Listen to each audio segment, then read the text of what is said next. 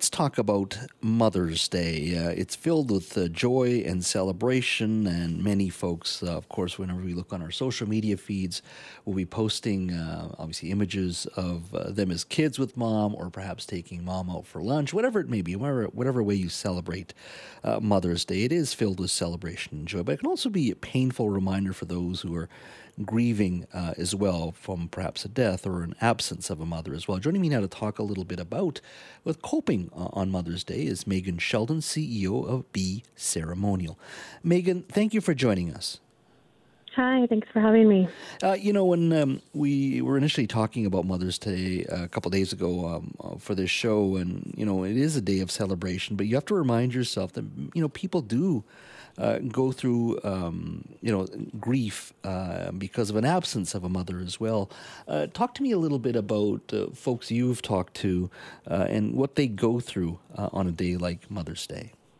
Yeah, so I'm a celebrant and end of life doula. So people kind of work with me, and I, I help them create a ceremony to acknowledge what they're holding. And a lot of a lot of people reach out um, around Mother's Day. You know, we have a, an app that helps guide them as well with Be Ceremonial. But um, what I find is that people are looking for for permission to feel multiple things at once. So it might be a joy, a day of joy and celebration, and it also might be a day full of grief and sadness um, and some of those other feelings that might stir.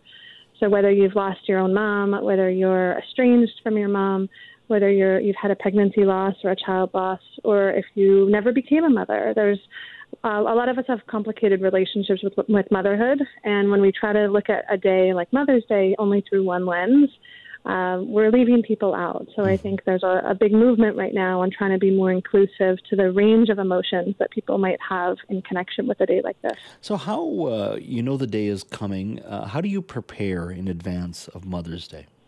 Yeah, I mean, there, there's a big movement right now around opting out. So, you know, there's advice stay off social media. Um, a lot of you know wonderful companies are sending messages ahead of time saying you can opt out of our Mother's Day promotional email, so you don't get these as kind of a trigger or reminder.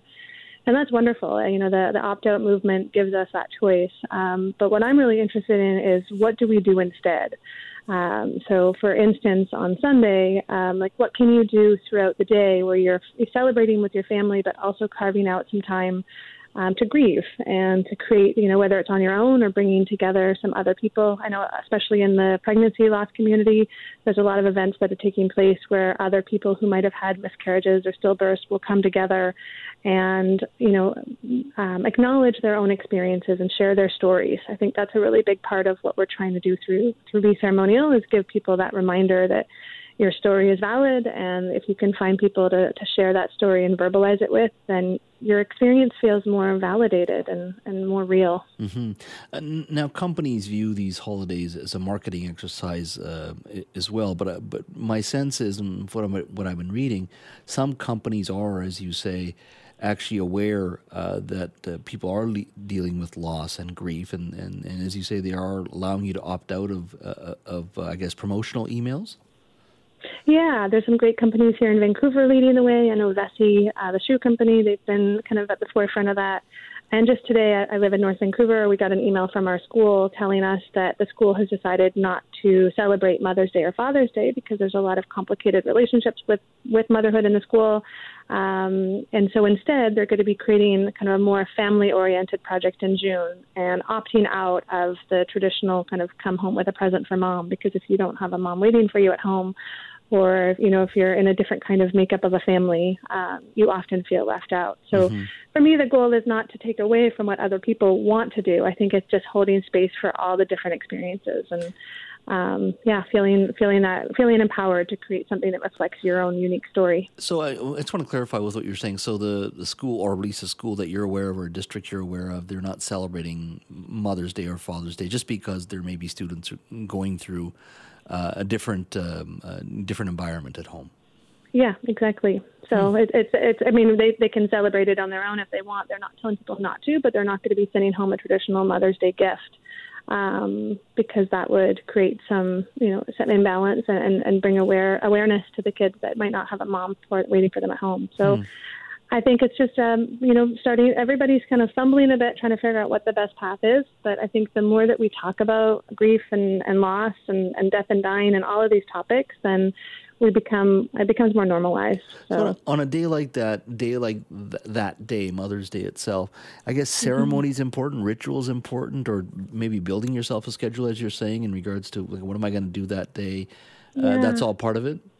Yeah, and I mean, you know, ritual for me is simply an action that's um, you you, in, you bring intention into an action in the hope of creating meaning. So it could be the way you make your tea that morning, and maybe you spend five minutes just you know acknowledging your mom if she's no longer here, or um, a child that you lost, or you know you carve ritual into your day, so you're acknowledging your grief in a, a bit more of a formal way.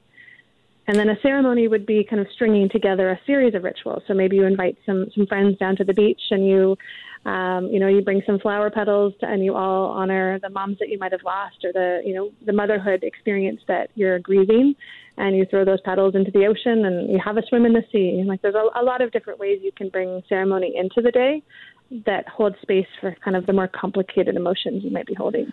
Uh, how should people who have moms and dads for Mother's Day or Father's Day, what kind of things should they be doing in regards to being just mindful of other people? Yeah, I think it's, um, you know, if you've got a friend who's lost her mom recently or a long time ago, just be aware that this day is probably a little bit hard for her. She's, you know, she's probably happy and, and excited about a lot of things, and there's a little part of her that's grieving. So ask her to tell you stories um, about her mom or about her child or about her her complicated relationship with motherhood um, you know, do something to kind of make her feel inclusive and um, a part of it, and hold space for those difficult conversations. I think that's my my advice. And if you feel really, um, you know, enticed about how to create a ceremony, we've built an app that guides you through that process. You can go through and pick, you know, 30 or 40 different secular rituals and create a ceremony that reflects your story. So, so the, the, the, the app allows you to to create your own. Is it um, uh, media as well? No, so it's a, a, guided ceremony platform. So it's an app that you kind of go through these rituals and you pick and choose the ones you like, and then it just walks you through them and invites you to make them your own. So it, it gives you a place to start. I think a lot of people are uncertain of where, how do I start a ceremony? How do I plan a ritual? And we've built uh, we've taken all of our experience and put it into Be Ceremonial to give people that that platform and that guide. Uh, what uh, motivated you uh, to be a part of Be Ceremonial and you know be that individual uh, who uh, is trying to help people get through days like Mother's Day? Yeah, so Be Ceremonial is myself and my husband. We started this after we had recurrent miscarriages and lost a parent. So we were kind of deep in grief and we're secular. We didn't really have a lot of ritual and ceremony to draw from. So I started to research and learn about all these different rituals that exist.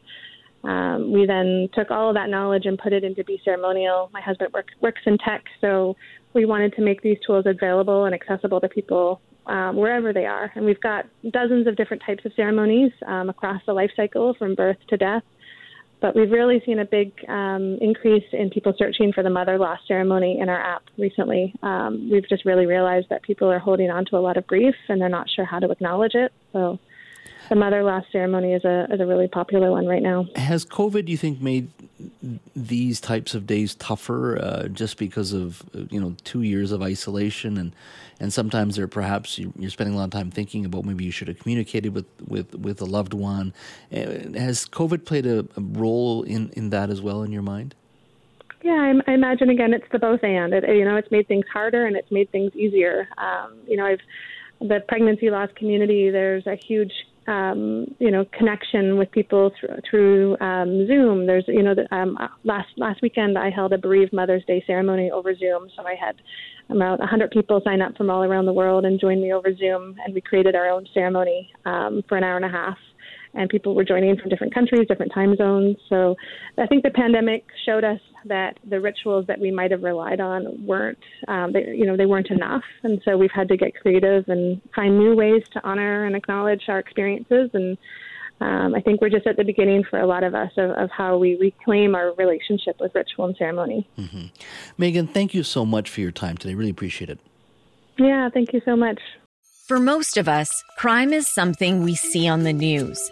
We never think it could happen to us until it does. Loved ones are gone, and for the survivors, the scars will never heal. I'm Nancy Hixt, a senior crime reporter for Global News. And on this season of Crime Beat, I'll take you inside some of the most serious crime stories I've covered. Season six of Crime Beat is available now on Spotify, Apple Podcasts, Amazon Music, and all podcast platforms.